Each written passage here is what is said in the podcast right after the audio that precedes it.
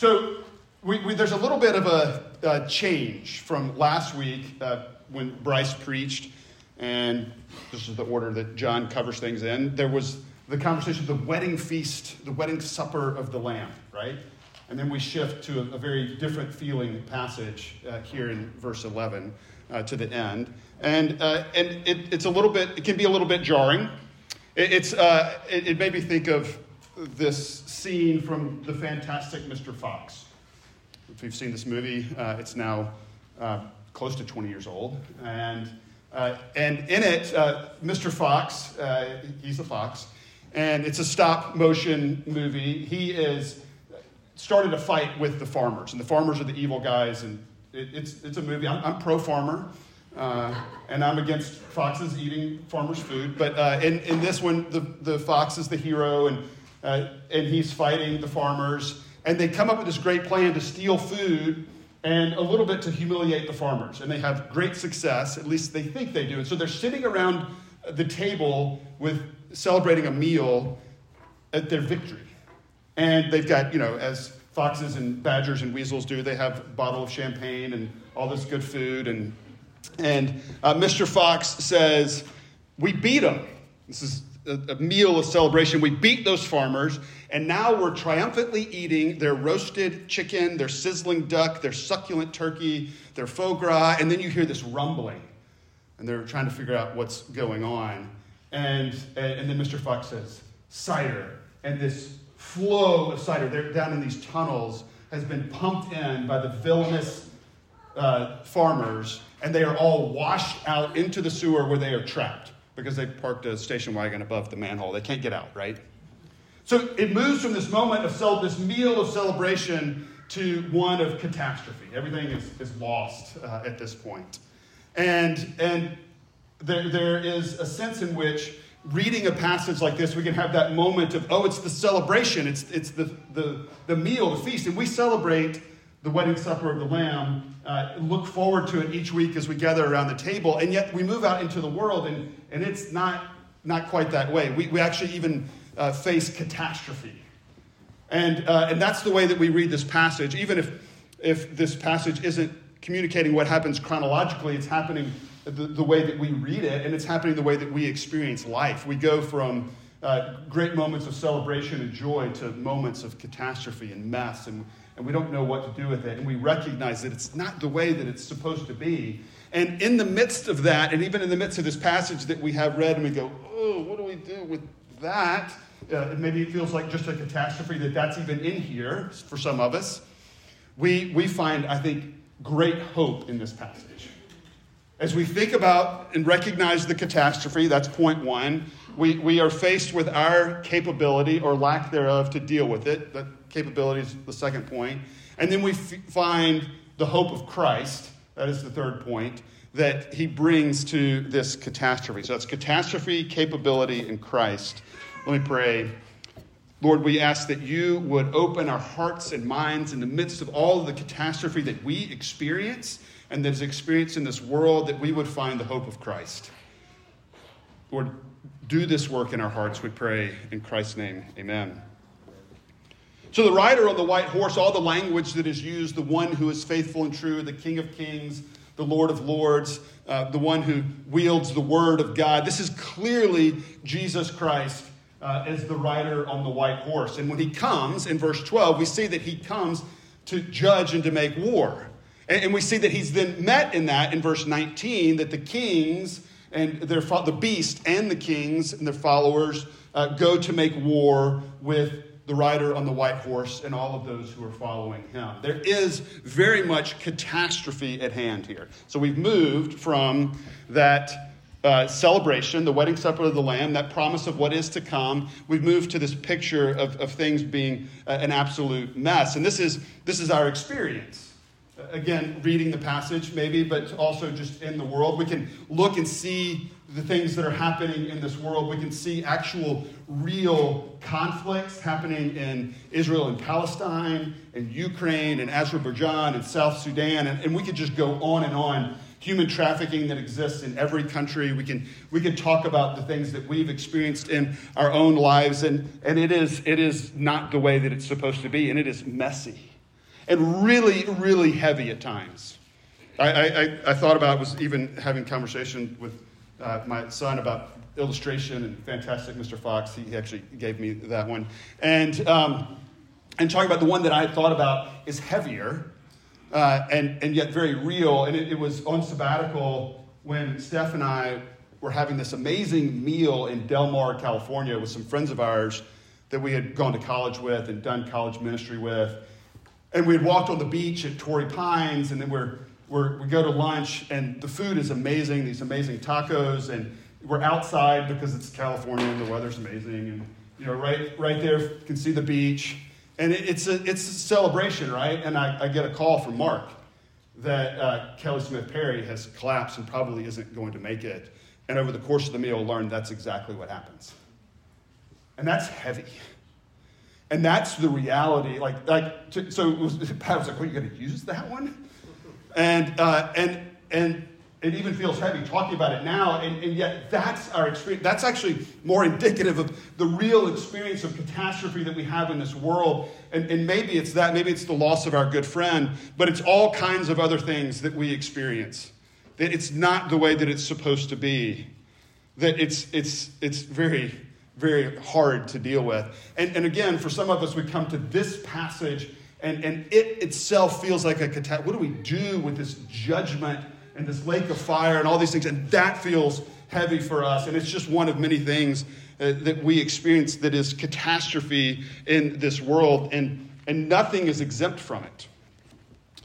Uh, Peterson, in his book on Revelation, I've quoted from it a few different times. It's, he gives a lot of helpful insight. He says this He says, Nothing is exempt from the catastrophe. Nothing is innocent in the catastrophe. Heaven and earth are implicated. Bacteria foul the bloodstreams, sickening sinner and saint. Hailstones plummet out of the skies and flatten a wheat field. Fragile and elegant, ready for harvest. Liquid fire rips through the earth's crust, incinerating tigers and trees in volcanic fury. Rebel angels, disbarred from practicing in the courts of heaven, infiltrate invisible world realms, twisting the glories of intelligence into patterns of deception. And human beings created in the image of God, discover within themselves, often in shocked horror, a heart desperately wicked. We experience the, the brokenness out there and all of the things that we can think about, and we experience it in our own hearts and lives. It is in us and it is around us. And, and Revelation, in this way, as much of Scripture, hopefully can be refreshing in that it acknowledges it and dives into it. That there can be a tendency within the church to gloss over the mess and to say, oh, it's all fine with, with Jesus. And the promise is that, yes, one day it will be all fine. And we're coming to Revelation 21 next week. And there's, there's even promise in looking to that uh, in this passage. But now it's not. And, and we need to be open and honest about it and to dive into it, to recognize it with one another, and to, and to ask, what, what does the Bible have to say about it? What does Jesus have to teach us in the midst of it? Because we recognize that we can't fix it. And so we're faced with the second point the capability that we have, which is we don't have the capability to fix it, to deal with it. We, we might try, and, and the world often tries optimism.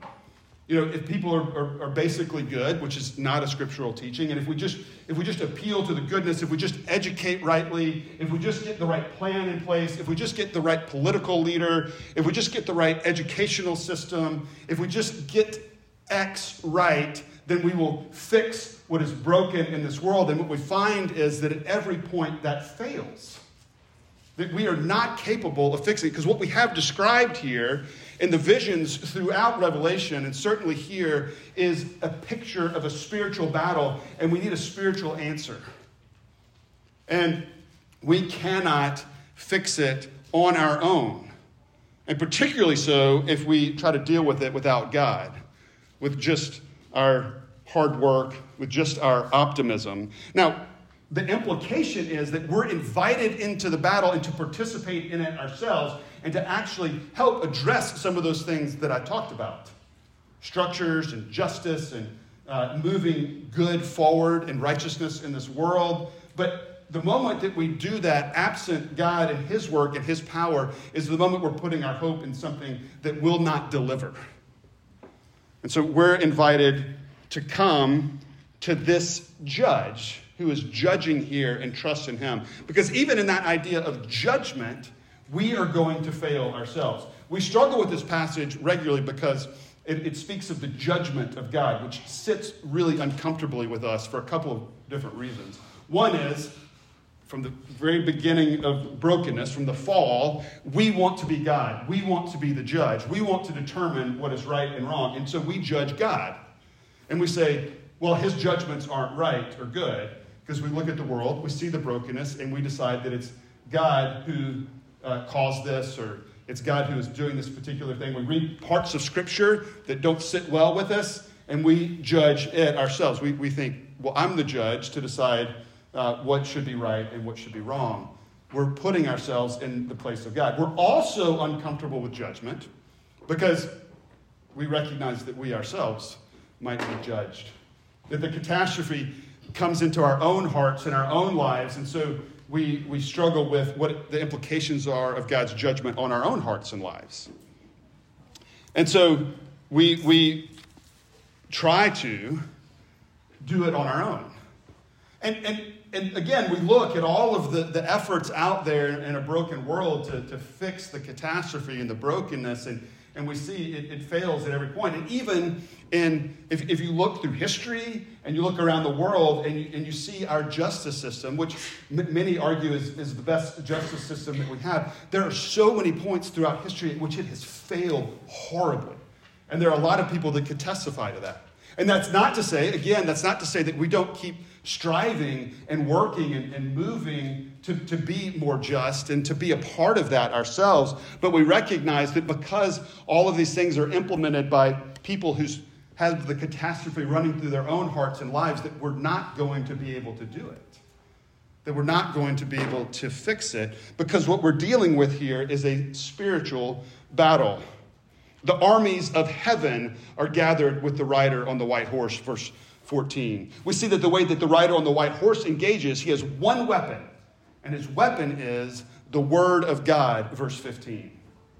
The Word of God, in contrast, if we remember back to the, the Christmas dragon from chapter 12, uh, that the, the dragon lies, and the lies come out of his mouth and they try to destroy humankind.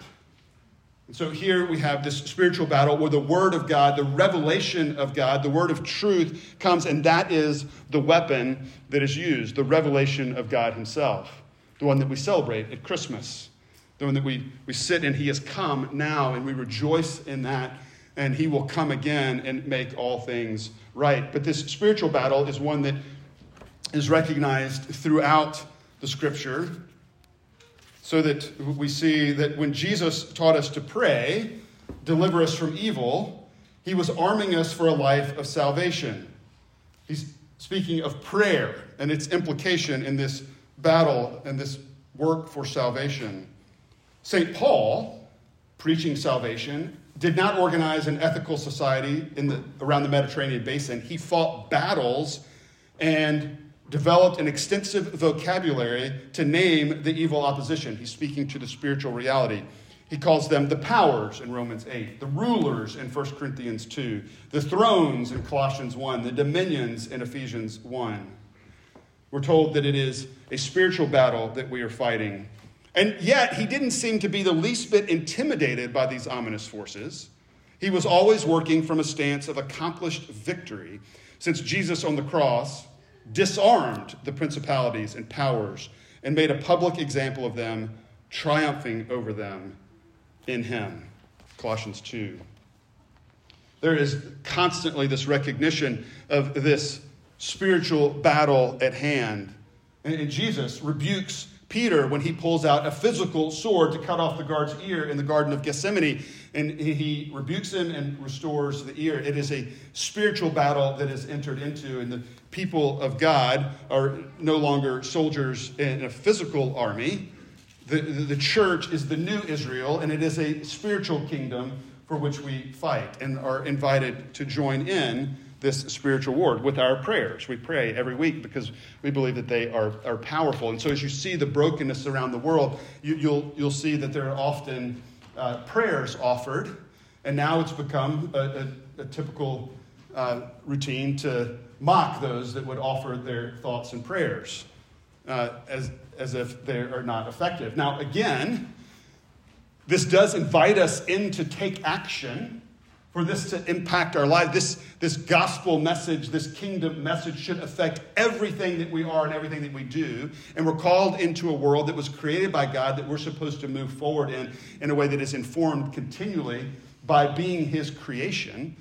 We're going to that's the series that we're going to next that has all kinds of implications for the way that we do everything that we do education and politics and relationships and jobs and all of that matters right but it is founded in a spiritual work and so prayers do matter they are effective they, we are called to those things in this spiritual war that is described here and there's a sense in which it's looking forward to battle to come but it's also describing the things that we experience now. We are in spiritual battle now.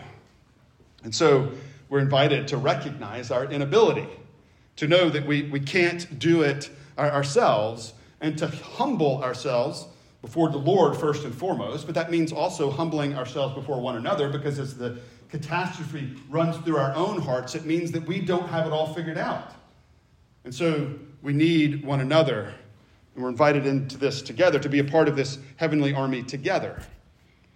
And within this spiritual battle, there is then a great hope offered because of the one that is the rider on the white horse. Verse 12, he comes with this incredible promise that he is actually going to bring about, yes, it is judgment, but ultimately it is justice that we long for, that is, is necessary now we have to, we have to be rooted in the catastrophe and the brokenness of this world for us to believe that, that judgment is necessary. If we think that everything's just kind of fine and everybody's basically good, then, then yes, judgment and justice doesn't really make sense. But if we recognize the depth of evil and brokenness in this world, then, then seeing justice poured out will actually bring us great hope.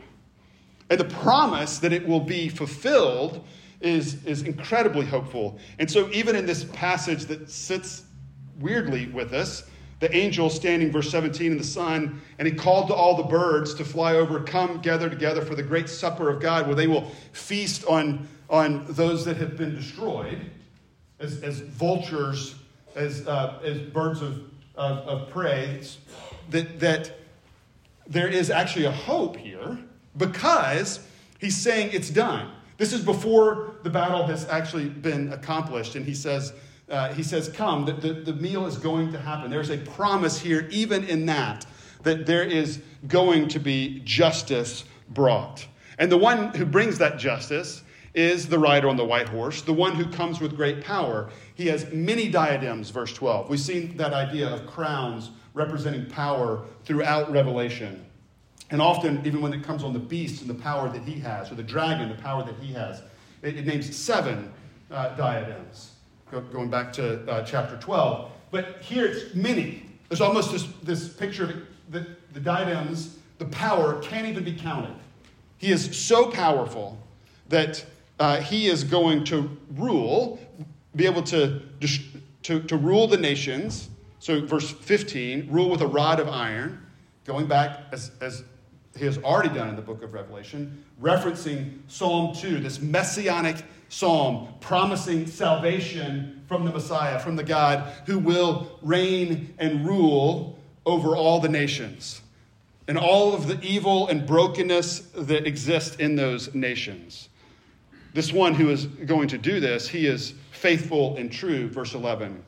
Verse 16, he is the King of kings and the Lord of lords. And in the midst of all of that, there is something like we, we, we read this passage or we read the whole of Scripture and we want to get our minds around everything and have answers to everything. And, you know, I've talked about this before as your pastor. I, I have all the answers. Um, but no, we, none of us have all the answers, right? There's so many things that we don't have. And there's a picture of that here. Is he has described himself in verse 12. We see he is, has the power the diadems, and his name is written, and he has a name written that no one knows but himself. there's this picture, this reminder, this, this mystery that we cannot fully comprehend who he is and what he's doing. That we come to, and this is one of the beautiful things about Revelation, is the way that it engages our imagination to, to look and to dream and to hope for what he's doing, but recognize that we're never going to fully understand it. And that's part of him being God and us not. And us having that catastrophe running through our own hearts. But what we find is that one with all this power, the King of Kings, the Lord of Lords, the one who is faithful and true, the only one who has ever been completely faithful and true, the one who will be able to rule with the rod of iron, he is accomplishing justice. And justice is making things right. He's dealing with that evil and catastrophe that, that runs through this, this world. People, systems, everybody, every, everything would follow. And those enemies are those that have uh, uh, arranged themselves in opposition to him. And that's powerful people, so the beast and the kings, but it's also everybody else uh, who has set themselves against the Lord. So we see that it includes slave and free. It's, it's everybody who have set themselves against him. But he comes with power to enact justice. We long for justice. And this, this picture that he has the power to enact it should be incredibly hopeful to us. As, as we hear stories or watch stories that are even made up of injustice occurring in the world, we, we have those moments where we long for the, the one with power to come and to make things right. I, love the ones where it, it happens in unexpected ways, where you don't actually expect the person to have the power to do something about the evil that's happening to them.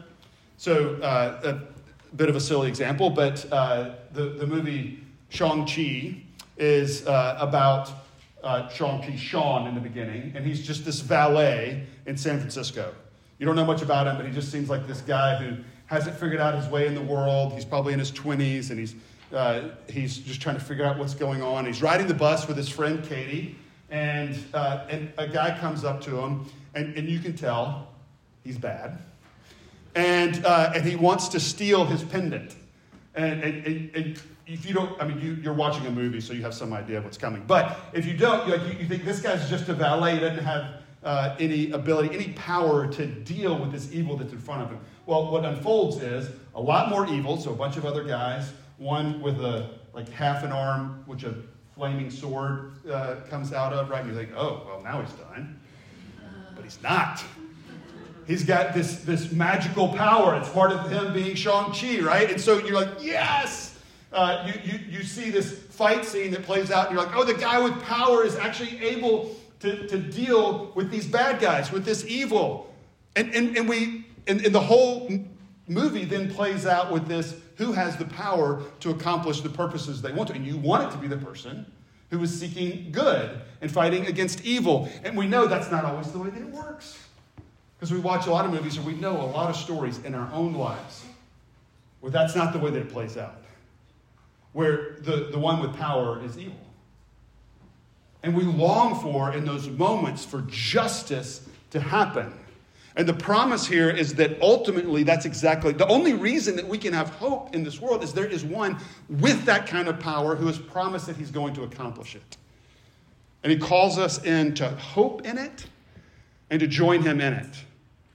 And so the call, we, we could then think, okay, now I've got to work really hard and join him in that fight. And we, we do. But here's the beautiful thing is the thing about the rider on the white horse, the thing about Christ is that he invites us to join in what he's doing, just to trust in him because he's done the work. So we see in verse 13, before the battle has begun, he is clothed in a robe dipped in blood. This is before the battle has begun. This is the picture of that blood being his own, the sacrifice that he made.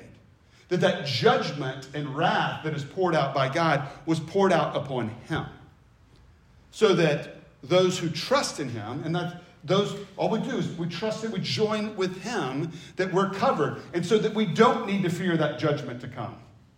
Because what is just and right is for those who have trusted in Jesus can say, Oh, it's been done.